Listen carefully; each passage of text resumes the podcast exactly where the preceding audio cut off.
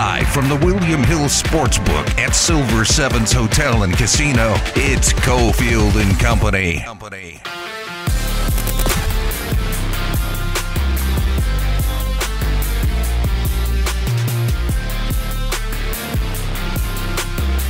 Silver Sevens on a Thursday. Happy hours going down right now. 277 on lots of the drinks at uh, two different bars. We're hanging out at the Bud Light Lounge. You can go down to the Silver and Gold right in front of the William Hill Race and Sportsbook. Silver Sevens is at Flamingo and Paradise. Adam Candy is here. Ari's in our Findlay Toyota Studios. Let's do it. Battleborn Injury Lawyers presents the Big Five at Five.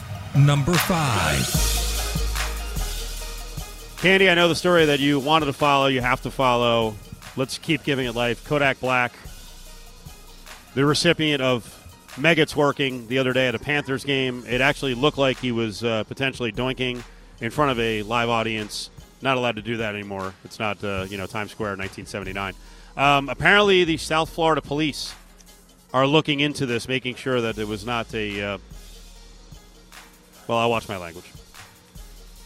They weren't really doing the deed.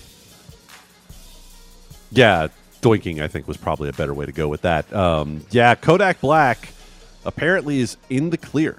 Uh, he was asked to stop. And you know what he did? he stopped. He complied.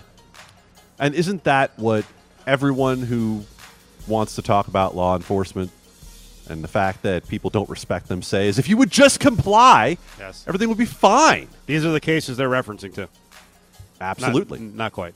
I, I, well, it, it involves shooting your shot. It's just a little different. If we don't have twerking every day of NHL All Star Weekend here in Vegas, is it really an All Star Weekend? What's the point?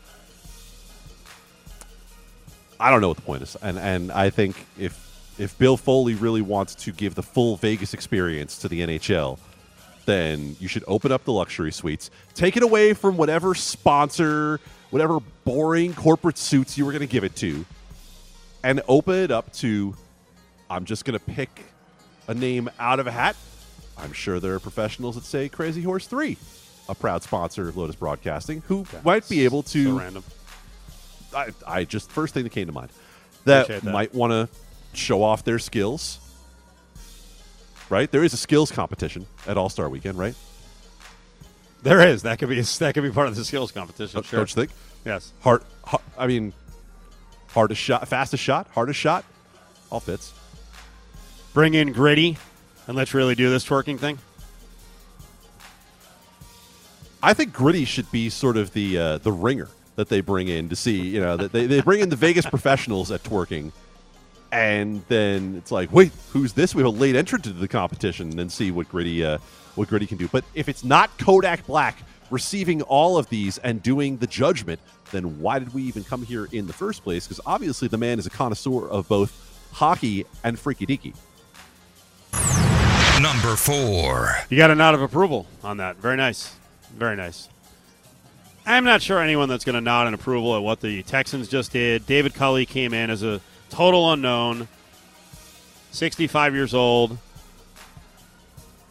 is instructed to coach the Texans in clearly what is a tank year. Goes 4 and 13. Maybe they were too good. Maybe that's why he's he's been fired. Um, reaction on this is all over the place. Of course, there is the reaction that doesn't include actually saying anything to David Culley's face or acting like he's a human being. Stuff like uh, one of the local radio guys said David Culley's going to get paid eight million dollars, uh, or got paid eight million dollars to be objectively bad at his job for one year. Please tell me how and why I'm supposed to feel badly for him. I don't know. He's a fellow human being, and you would never say that to his face. Um, AJ Ross had the other side of it. David Culley has over 40 years of coaching experience. 28 years in the NFL and had to wait until he was 65 to finally get a shot as an NFL head coach and all for it to end in basically a one and done. Uh, Charles Robinson from Yahoo NFL guy said, I hope that you someday work 42 years in a profession with the hopes of reaching your dream opportunity, and I hope you get fired from that job after one year. This was that, you know someone who was uh, saying, "What's the big deal?" Uh, Robinson said, "Hope you get fired from that job in one year for reasons that had nothing to do with your actual performance in the job." I can't wait to tell you that day to relax because a lot of people are saying, relax. What's the big deal? I don't know. Maybe the guy liked the job. He has some professional pride. Kind of sucks if you do reach your the pinnacle of your profession and then they pull the rug out from under you. Or maybe it's even bigger than that. Uh, Charles McDonald, friend of the Press Box show in the mornings, who writes for USA Today, pointed out that of the last five one year and done, one and done head coaches in the NFL, three of them are African American. Two of the three African American head coaches in the NFL were let go this year. Mike Tomlin is the only one who is left, although Brian Flores appears to be a leading contender to get another job. All that said, look what David Culley had to go through to get this job. Charles Robinson is spot on. There's no amount of money that's going to make it okay. And by the way, let's go back to just judging on job performance. The Houston Texans were expected to be the worst team in the NFL this year. There were places that had them on the board at one and a half or two wins. They won four games. They beat a Chargers team with Justin Herbert that everyone thought was going to go down there and destroy them, myself included. They were 15 and a half point dogs at home to Justin Herbert and the Chargers. Yes, the Chargers were beaten up with COVID. You know who else was? The Houston Texans had 20 players out in a single week, and they were playing against ostensibly a playoff team and one of the best quarterbacks in the NFL, and David Culley got them to win that game. You cannot give me an on field reason to fire David Culley, much like you cannot give me an on field reason why Brian Flores lost his job in Miami. Number three. Going to be real interesting to uh, track, and I don't think we're going to get the true information to track the health of the Bengals going into this game against the Raiders on Saturday. Looks like Tee Higgins has some injury issues, one of the outstanding receivers for Cincy. The other one, and again, I don't think we'll get any indication. I'm not sure that Joe Burrow is 100% for this. Certainly did not look good at the end of that Chiefs game. What do you think?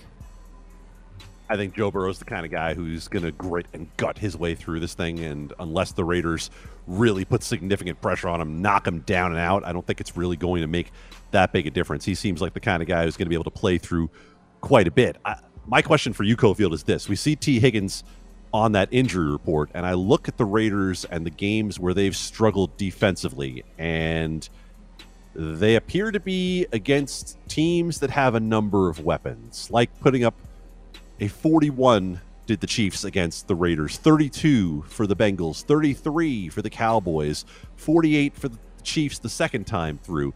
The Raiders have Casey Hayward playing very, very well, and Nate Hobbs has been a solid number two for them this year. But the Cincinnati Bengals at full strength with Ja'Marr Chase, with Tee Higgins, with Tyler Boyd, with CJ Uzomah, with Joe Mixon it's a whole different ball game for Gus Bradley's defense to try to cover all of those guys. So the numbers game really truly matters for what Cincinnati can do against the Raiders. For the team that plays their games indoors, Las Vegas, bring on the snow, some ice, and some wind. Sounds weird, right? But isn't it kind of the Raiders game? See, we love to talk about how the Raiders run the ball, right? And how Jon Gruden loved to pound the rock with Josh Jacobs. Funny thing about it is on the other side, no one loves to run the ball as much as the Cincinnati Bengals do. They love first down handoffs to Joe Mixon. I think they can play this both ways if they need to. But Cofield, uh, do we do we have to walk down Narrative Street? We have to take a little stroll right down Narrative Street. Derek Carr, cold weather. He can't play in cold weather, right? Derek Carr can't play in cold weather. What is it? Four, 0 and 4 under 20 degrees. Uh oh. I guess we might as well give up on the Raiders right now. Another number I saw was 0 and 5 under 38 degrees to start. Uh, four of the five losses have been within a touchdown, so they've been competitive. So I just, I think the the the snow, the the the the, uh, the ice, the wind thing is just about slowing the game down. And you're right, Cincinnati in a grind out game is still dangerous. Uh, I think the one positive for the Raiders would be if it was nasty enough, any way to try to shut down or debilitate Burrow to Chase is a good thing. It has to start up front. I don't think it's going to be about can you cover Ja'Marr Chase because right. I think we've seen pretty clearly you can't cover Ja'Marr Chase when he's at full strength. That being said, Maxx Crosby against a weak right tackle, but was an absolute destructive force against the Chargers. If he gives the Raiders half of that, that is their best chance of slowing down Joe Burrow. Number two. You know, never thought of this.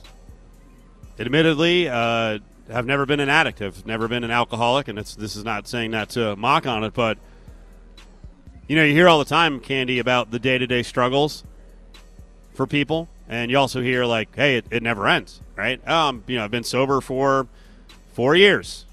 Every day still a battle, and I hadn't really thought about Darren Waller being down and out injured for four or five weeks before he came back last week. He said it was a real struggle away from the structure of football. It was not easy, and you know, just trying to stay sober, stay busy, and also not get inside your own head were all challenges. And I think that's the biggest part, right? Darren Waller goes through 18 weeks of a football season, a few weeks of training camp, but he has half the year where he has to manage himself, and he's able to do that very successfully. He's the Raiders' Man of the Year nominee, and he obviously has been a rock for Maxx Crosby, who has dealt with his own sobriety issues and is proud of the years that he now has in sober. But Darren Waller was very open talking about this in the last few days, saying that as he watched the Raiders succeed in the weeks that he was out, that it was hard for him to manage his own head, the kind of thoughts that he has been able to successfully manage over the past years that he has been successful when he said, I looked out there and watched them be successful, and the word he used was useless. That the thoughts come into his head that he's useless. His teammates can go out there and win without him. And he's being very straightforward to say, I know these are not rational thoughts. But you know what? Anyone who's ever dealt with any level of mental illness or condition needs to be treated for mental health knows you know the thoughts are irrational when you're having them. I've been very open on the show about my battles with depression, and you know that the thoughts you're having are not rational thoughts, and yet you can't always turn them off. And for a guy like Darren Waller, where that's all fed into his sobriety problems as well, I mean, being able to talk about these things openly and not internalize them and not let them turn into needing to deal with them through the substances that have caused him problem in the past are it's all part of the journey for a guy like Darren Waller. I think it's hugely encouraging for Darren Waller and his future with the Raiders. And just from an on-field perspective, Derek Carr was very open this week, saying Darren Waller and I weren't clicking last week against the Chargers. We had some communication issues. We were on different pages. Huge for Darren Waller to have gotten back on the field in that Chargers game for what it could mean to them this week in Cincinnati. Number one. All right, Candy, you're not with us tomorrow, so we'll get a pick from you before we are out of here. Looking at, uh, and there's so many of these lists out there, looking at some analysis for the Raiders Bengals game, some picks. Uh, this one was on uh, the Bengals Wire, part of the USA Today network. Let's see. CBS dude uh, brings up the weather says that Derek Carr just isn't very good in bad weather. He's picking a 30 to 23 win for the Bengals. By the way, there are four and a halfs out there now. Bengals favored fives. Um, I think if I have it correct, 71% of the tickets and 62% of the money is on the Bengals, but the number's gone down. Okay. Um, other folks looking at him and giving their picks. Well, Geoff Schwartz, former lineman in the NFL, now with Fox Sports and Fox Sports Radio. Uh, he says Bengals don't get out to a quick start. Well, you know, this is a different Las Vegas team than the one they smashed two months ago. Do you believe that? It is a different team than the one they smashed two months ago, but let me make a couple of revisions to that. They didn't really smash them. Let's get that narrative right out of here. 32 13 was the final. That included a couple of late scores that ran that thing up. The Bengals did not jump all over the Raiders in that game. Secondly, when it comes to is it a different Las Vegas team? Yeah. And I don't think skill wise they're playing as well, but they are resilient. And you know I'm the numbers guy, but they are resilient. They are playing close games that should not be close. This is a team that is overperforming right now and that's a compliment. Uh, one more selection was from a guy from the Pro Football Network who said Bengals will win 31 to 20. Said the Raiders are fool's gold from a weak AFC. This game should be relatively one sided. The Raiders aren't truly a playoff team, as the AFC lacks elite depth. Okay. Uh, they're, they're one of two teams, including the Steelers, with a negative scoring margin on the year. I'm not so caught up in the scoring margin thing since, what was it, minus, was it minus 65 for the year? Correct. And minus 66 of it was the two Chiefs meetings. They still count, and that's part of the problem when we talk about the Raiders against high-powered and, offenses. And the Bengals did have success against the Chiefs. Right. So, all right. You mentioned the weather. I actually don't think the weather is an enormous factor in this game. What I think could be a huge factor is rest and emotion. Uh, the Bengals essentially didn't play any of their starters last week. They had an opportunity to sit Joe Burrow. You said the last time we saw Joe Burrow, he was limping around. Yeah, that was two weeks ago. So they've had a chance to sit Joe Burrow down. Ja'Marr Chase only played long enough to get the rookie receiving record. And the Raiders are coming off what amounts to a short week here, having played on Sunday night and having played an extra 10 minutes. And let's be honest, it was super cool to see the atmosphere at Allegiant Stadium on Sunday night. But it also was a playoff atmosphere for the Raiders on Sunday night, and they're treating it like having won a playoff game, which, for all intents and purposes, it was. They had to win it to get in. It's going to be hard to muster that level of emotion this week against the Cincinnati Bengals. I'm going to take the Bengals. I don't think it's a blowout. I'm going to say Bengals 24, Raiders 17.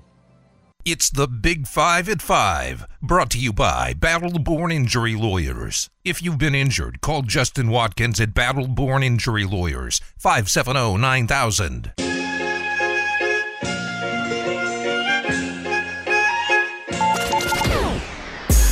I missed the end of it. I dozed off. I knew I had a work day waiting on me, or or I assumed that I had a work day. I, I think at one point Oakland was up by 15, and that number made you somewhat comfortable. I'm probably better off not having watched it. Now, back to the William Hill Sportsbook Inside Silver Sevens with Cofield and Company. That's pretty hardcore. Mike Tomlin's like, yeah. The ups and downs of watching it, I'm better off. That's a guy with some job security, huh? Didn't even have to watch the game that had his uh, playoff life on the line. Have to. What's the di- He can't change anything. Yeah. What's the difference? Set it and forget it. Don't you like to know, though? Don't you like to see how it unfolded? I think Mike Tomlin's going to wake up Monday morning and either say, I have to get my team ready to play the Chiefs, or let's see, what's the next available flight to Cancun? Yeah. I do like Tomlin because he is a no nonsense guy. I mean, like a real no nonsense guy. And I could see Mike Tomlin attending the Kings Lakers game and seeing what was going on. And just from a, a competition purity standpoint, just being driven over the edge. Can you describe to the audience what was going on with Russell Westbrook and whoever was the, the DJ or sound operator? We all know Russell Westbrook's not making a lot of shots right now, right? Right. I mean, it's a tough stretch for Russ. He's never been a great jump shooter in the first place, but even the drives to the hole aren't going for Russ right now. He is in one hell of a shooting slump. And up at the Golden One Center in Sacramento, which is, of course, one of the meccas of basketball, one of the mm-hmm. homes Yes. of true NBA success, they decided to troll Russell Westbrook by every time he missed a shot, the in arena DJ guy played as cold as ice every time. All right, so Every it's, time that's I, I think that's foreigner. Let's play the real version of the song, the beginning of the song.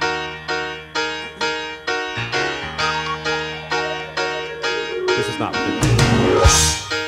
You're as cold as ice. All right, just like Andy did it. So just take that clip, and every time Westbrook shoots, every You're time, yep, yep, the the person in the arena, every time the shot goes up and goes back rim, Clang. You're as cold as ice. over and over and over again. You're as cold as ice. How about even worse? on misses where he would get his own offensive rebound, the ball is still in play. Lakers on offense, and they're resetting, and it's going again. You're as cold as ice. I don't care who wins the game. I'm not a Lakers fan, but I would have walked out of the arena. Like, again, I don't want to sound like old guy, but we don't need music and clapping every g damn minute of a basketball game. It was see what they- so dumb. Did you see what they did at the end of the game? They then put up on the video board the ice cold player of the game Oh, with Russell. Westbrook's stat line and a picture of him. Yeah. You're as cold as ice. Oh yeah. Keep going, Candy. we're trying to rep- we're trying to replicate the sound engineer just Missed- as missed annoying my it would shot. be on a radio show to just keep dropping it on us when And let me tell you a little something else. You're as cold as Wait, I, ice. no, I, Ari, Ari, no, Ari, Ari. Let me make my point. You're as cold No, as Ari, ice. Now we got it. for the love. Now we got it. Yeah.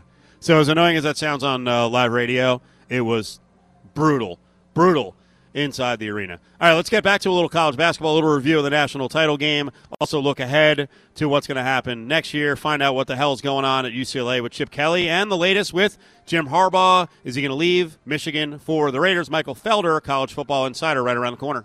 Join the conversation on Twitter at Cofield and Co. Hanging at the William Hill Sportsbook inside Silver Sevens. It's Cofield and Company. It's Thursday. Let's get into a little college football. The championship is in. We can look ahead a little bit as well. Michael Felder, college football expert from Stadium and at In the Bleachers on Twitter. All right, give me your your big narrative coming out of the national title game. Georgia beats Alabama, and you and I both, you know, kind of doubted Georgia throughout the season, but they got it done. Yeah, they got it done. I, I think it's interesting. Kirby Smart won the way he wanted to win, and and we talked about this going into the game. We talked about this plenty of times. If the game plays in the twenties, that's a plus for Georgia. And the game played in the twenties, uh, minus the the obviously the Kelee Ringo uh, late uh, pick six, but game played in the twenties. That's where they wanted it. Missed opportunities for Alabama. Uh, Alabama they should walk away thinking we should have won this football game, but we had drops, we had miscues, we didn't do what we're supposed to do, and uh, Georgia can walk away as a national champion knowing, hey, we can we can do this. We can run on this stage. We do have to continue to get better on the offensive side of the ball because even though they did score technically was it 33 minus 7, 33 minus 7 to 26, 26 points. 26 points isn't going to be enough to win a lot of national championships. Did you think? I know you covered a lot of this on your Tape Don't Lie podcast. Did you think that uh, Kirby outcoached Saban? No, not at all. I think Saban had an answer for everything. Uh, there were some personal failings, uh, guys who, especially, in, I don't want to. I don't. We don't have to get into the injuries. I, I really hate to when people try to litigate things through the the scope of injuries. There were guys that could step up. Cameron Latu could have caught a touchdown pass, but Nakobe Dean stopped it. Uh, Jahleel Billingsley could have caught multiple passes, but he didn't. Jahleel Billingsley also could have blocked Nolan Smith on a second down run that would have given them an opportunity to continue a drive, and instead he just whiffs on him and and and they lose two yards. So there's a lot of mistakes outside of the injuries, and I, I think injuries do suck, and they suck, and I hate when they happen. But to me, there was a lot of opportunity for Alabama. They were put in position to win. It's about execution. They didn't execute, and ultimately, when you don't execute, you lose the football game, which is what we saw happen on Monday night. So no blame at the feet of Bill O'Brien for the game he called, especially inside the twenty. Uh no, I thought he called a good game inside the 20. I thought the, I mean, we've, we've got guys in the end zone with the ball in their hands, and the ball just ends up on the ground. So I think that's still a good play. And we've got, I, I think that there are some questionable things. I think obviously uh, those other guys get paid too, though, is what they say right in the NFL. And in this case, those other guys are also just really good. And Channing Tindall erasing, I think the best two play sequence in the game was Nakobe Dean with the pass breakup on Cameron Latu eh, which would have been a touchdown, which would have put Alabama up by two scores. And Dean doesn't celebrate the the pass breakup. He looks at Channing Tindall and goes, "You're supposed to be here. You're supposed to be here. This is where you're supposed to be." And Tindall, there's no arguing. He knows he's wrong. He knows that his leader has has called him out on it. And the next play, Channing Tindall does what he's supposed to do. And instead of Alabama having a chance for Bryce Young to push wide to the right and roll out and create a run pass option for a touchdown, Channing Tindall's able to get a sack, which forces a field goal. To me, that speaks a lot to best laid plans not working out well because Georgia's working to adjust. I think Georgia did a really good job. And I've said this a couple times. They're one of the smartest defenses that I've ever seen. They adjust on the fly.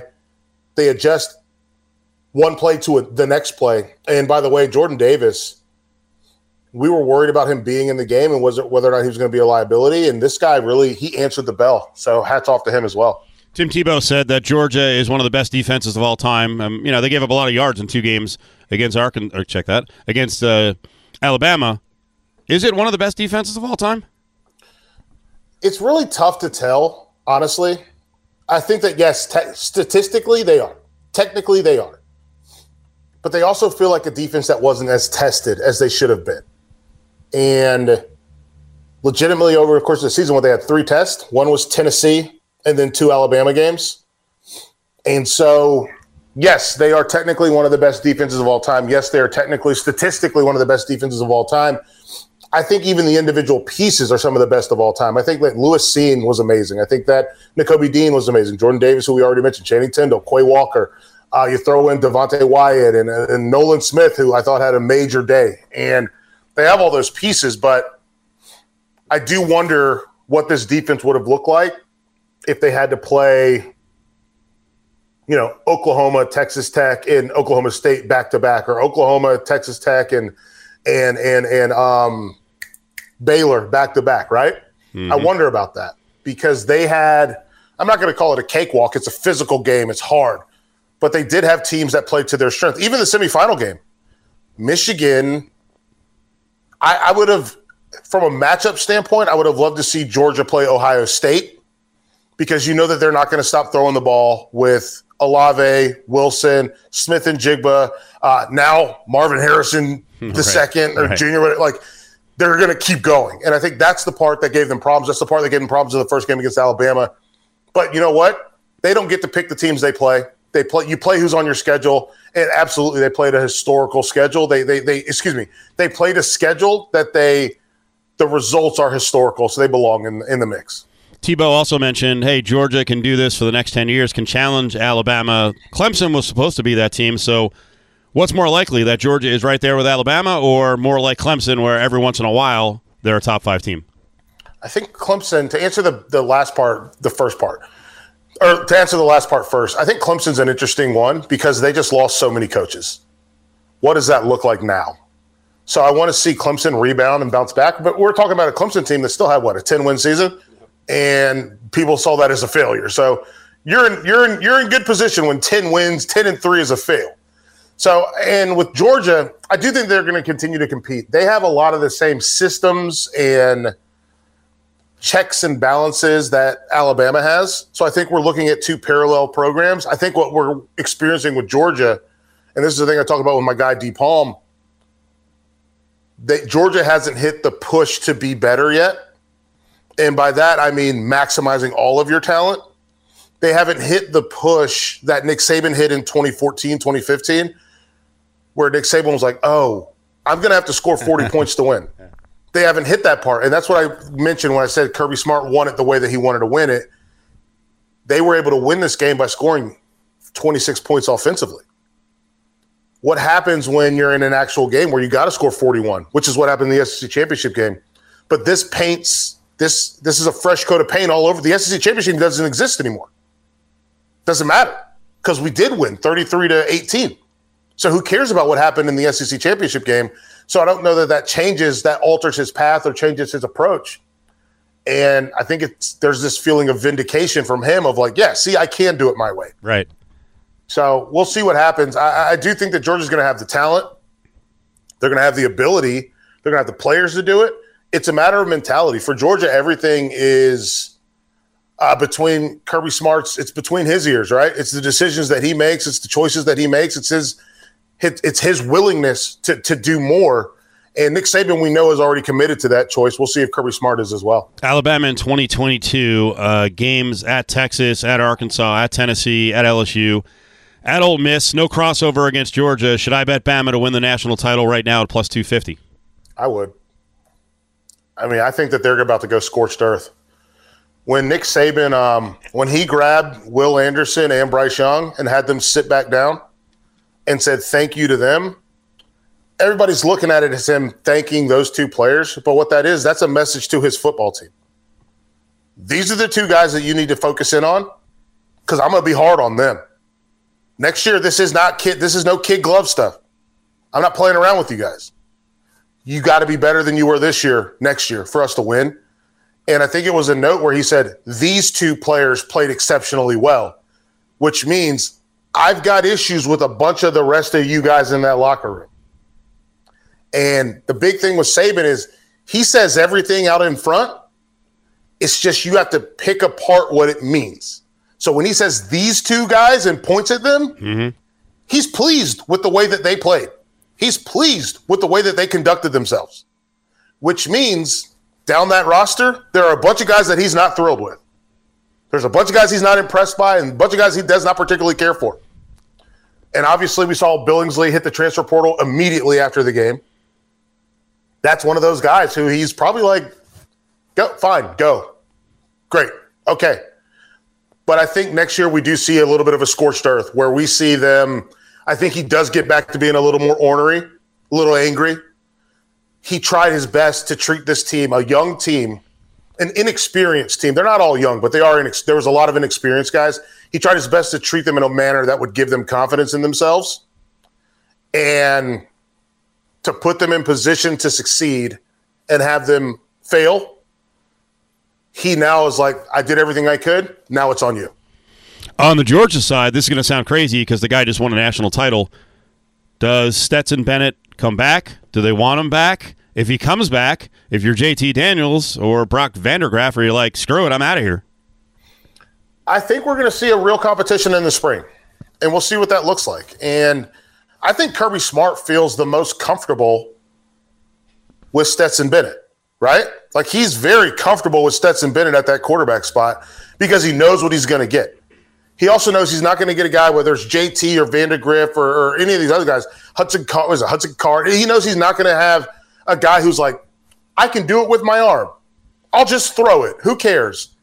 And that's terrifying to him. But you think about Kirby Smart. Where does Kirby Smart come from? Kirby Smart comes from God, what was his, his what was it? AJ McCarron and Greg McElroy Yep, and yep, Jacob yep. Coker. Like he's like, that's what I like. I know they're not going to stress out my defense. I like these guys. So we'll see what happens. What do you think of the megacast? I saw you talking about uh, educating college football fans. What do you think about the uh, megacast? I watched this. So I watched the Skycam and I watched the game feed. I did not watch the coaches feed until I went back and watched some of it uh, on Tuesday, Wednesday after the game. It's, I think it's a great start. I think one of the most, I think one of the best steps that could be taken. And look, if I'm not a producer, I understand. But if I was a producer, one thing that I would do is skip some plays to allow people to explain what's going on. I saw people complaining about the coaches calling out the play before it happened and all these things you have to have somebody in there that's going to call a timeout and say why that's going to happen. So you like if Jimbo Fisher's like, oh, he's Jimbo. I can't do his accent the right way, but he's like when Jimbo Fisher gets in that fast talk when he's like, oh yeah, you got trips over here, trip bunch, trip bunch, and we go to trip bunch, you get trip bunch. They're going to run this over here, but you have to have someone call tell him to take a break, Yeah. pause it, come up to the board, show me why you think this is about to happen, then run the play, see what happens, and then talk about it. And you can't do that in real time. It's too hard. And I was talking to a couple other fo- uh, former football players. The difference in the way that football players and coaches watch football is versus fans is huge. And it's not just do you follow the ball, do you watch your position, but it's also we're used to watching football on a frame advance speed. So in a 10 play practice, like if you do a, a- a 15 play period in practice, you're going to watch those 15 plays. You're going to watch them if you're in the secondary. You're going to watch those plays.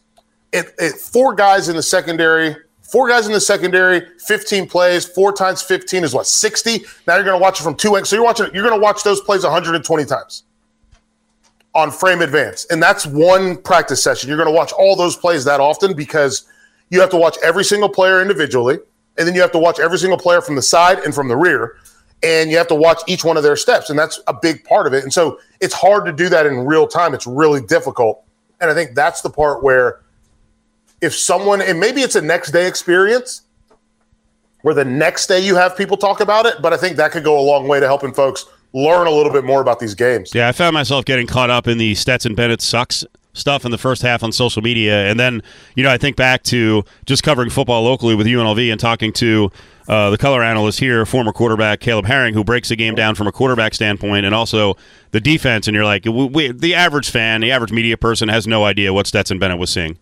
Yeah, No idea. No, no clue. And Stetson Bennett was fine. I thought he was fine. He is. He won a national championship throwing the ball seven, uh, completing 17 passes for 200 and um, under 250 yards.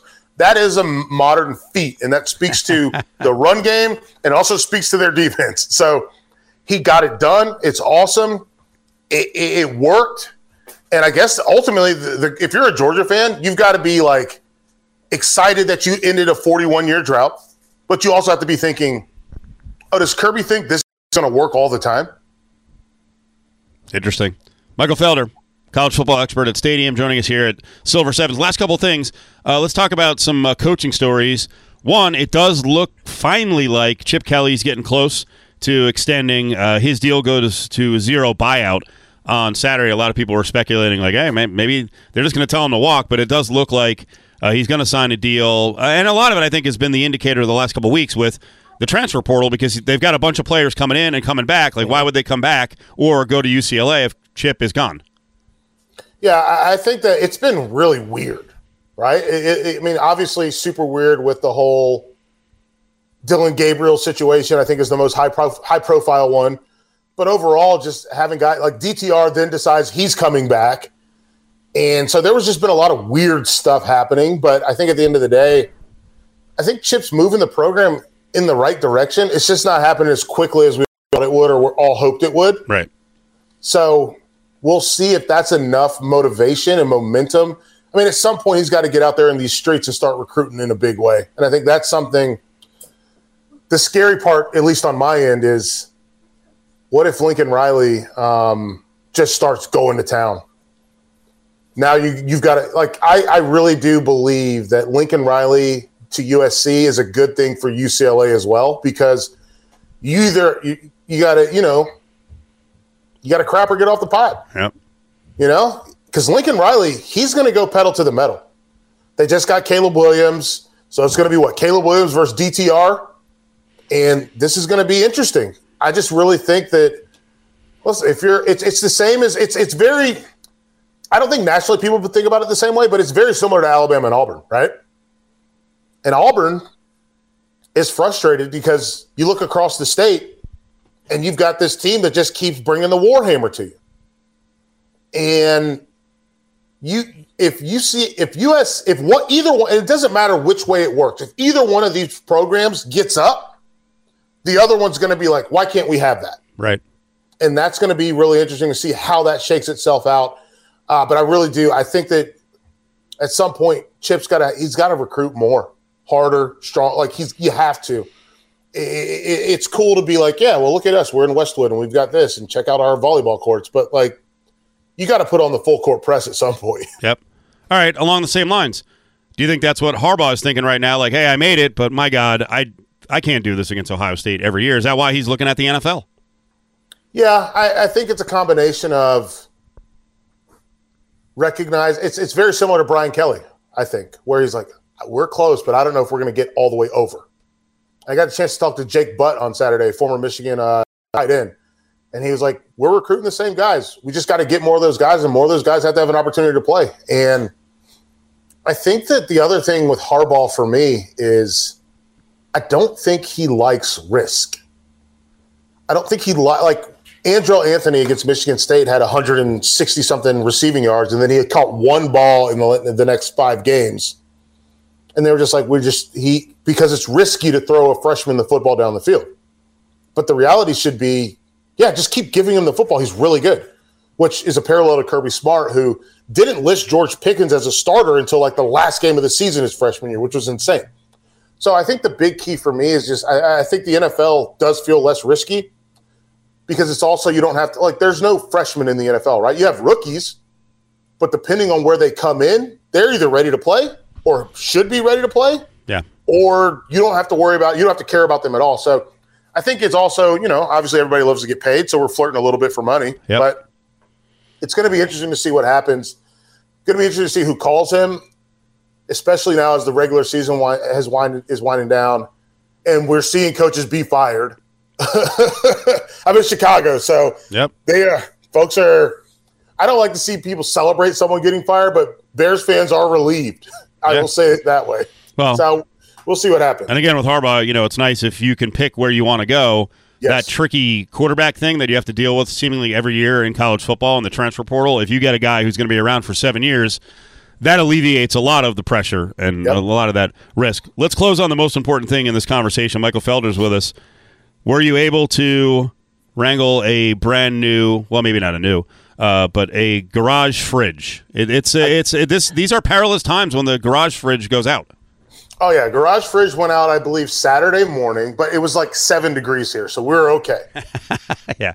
we're okay. But I found I went to Lowe's. The cheapest fridge they had. How much do you think the cheapest fridge they had at Lowe's was?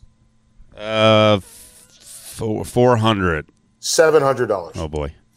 So I had to go to Mike's Discount Furniture.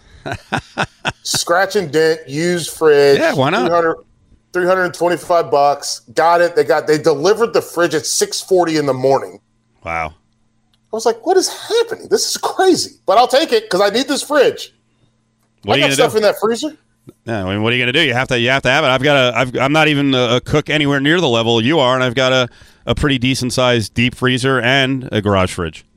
Oh, don't worry. I was I was trust me. I was looking at the chest freezers they Yeah, had in there, yeah, and I was yeah. like, if I if I bring one of these home, my wife will kill me.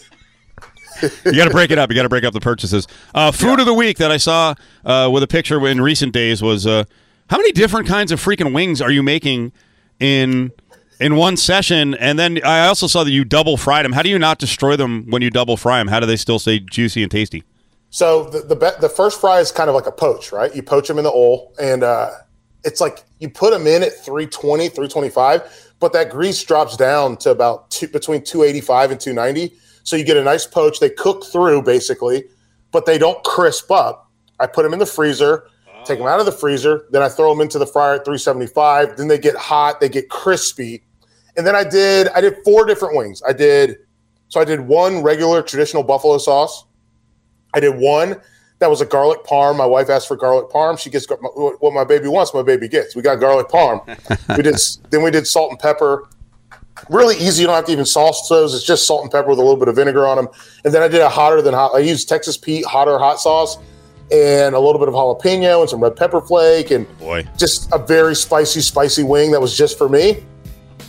Easy to make all. You just toss them, you throw them in, you're done. It's easy. it's impressive sounding though. They, yeah, they look good. They were They they, tasted really great. They, they came out great. It really was after smoking wings for the entire year. It was nice to come back and just have like a classic bar style fried wing. Check out all the podcasts that Michael Felder does. Now he's got a little more time to do more cooking and post more pictures, more food oh, porn. So we're we're into that. Michael, appreciate it. Talk to you. Sounds good. Take it easy, Cofield. There he is, Michael Felder. Follow him on Twitter at In the Bleachers. That'll do it. Wrap on this Cofield and Company live at Silver Sevens. Thanks to Ari for putting together the great guest lineup. Awesome job by my company today, Adam Candy. We're back tomorrow, three o'clock. We'll be live from the Thomas and Mack, getting ready for a UNLV Running Rebel men's basketball game against Fresno State.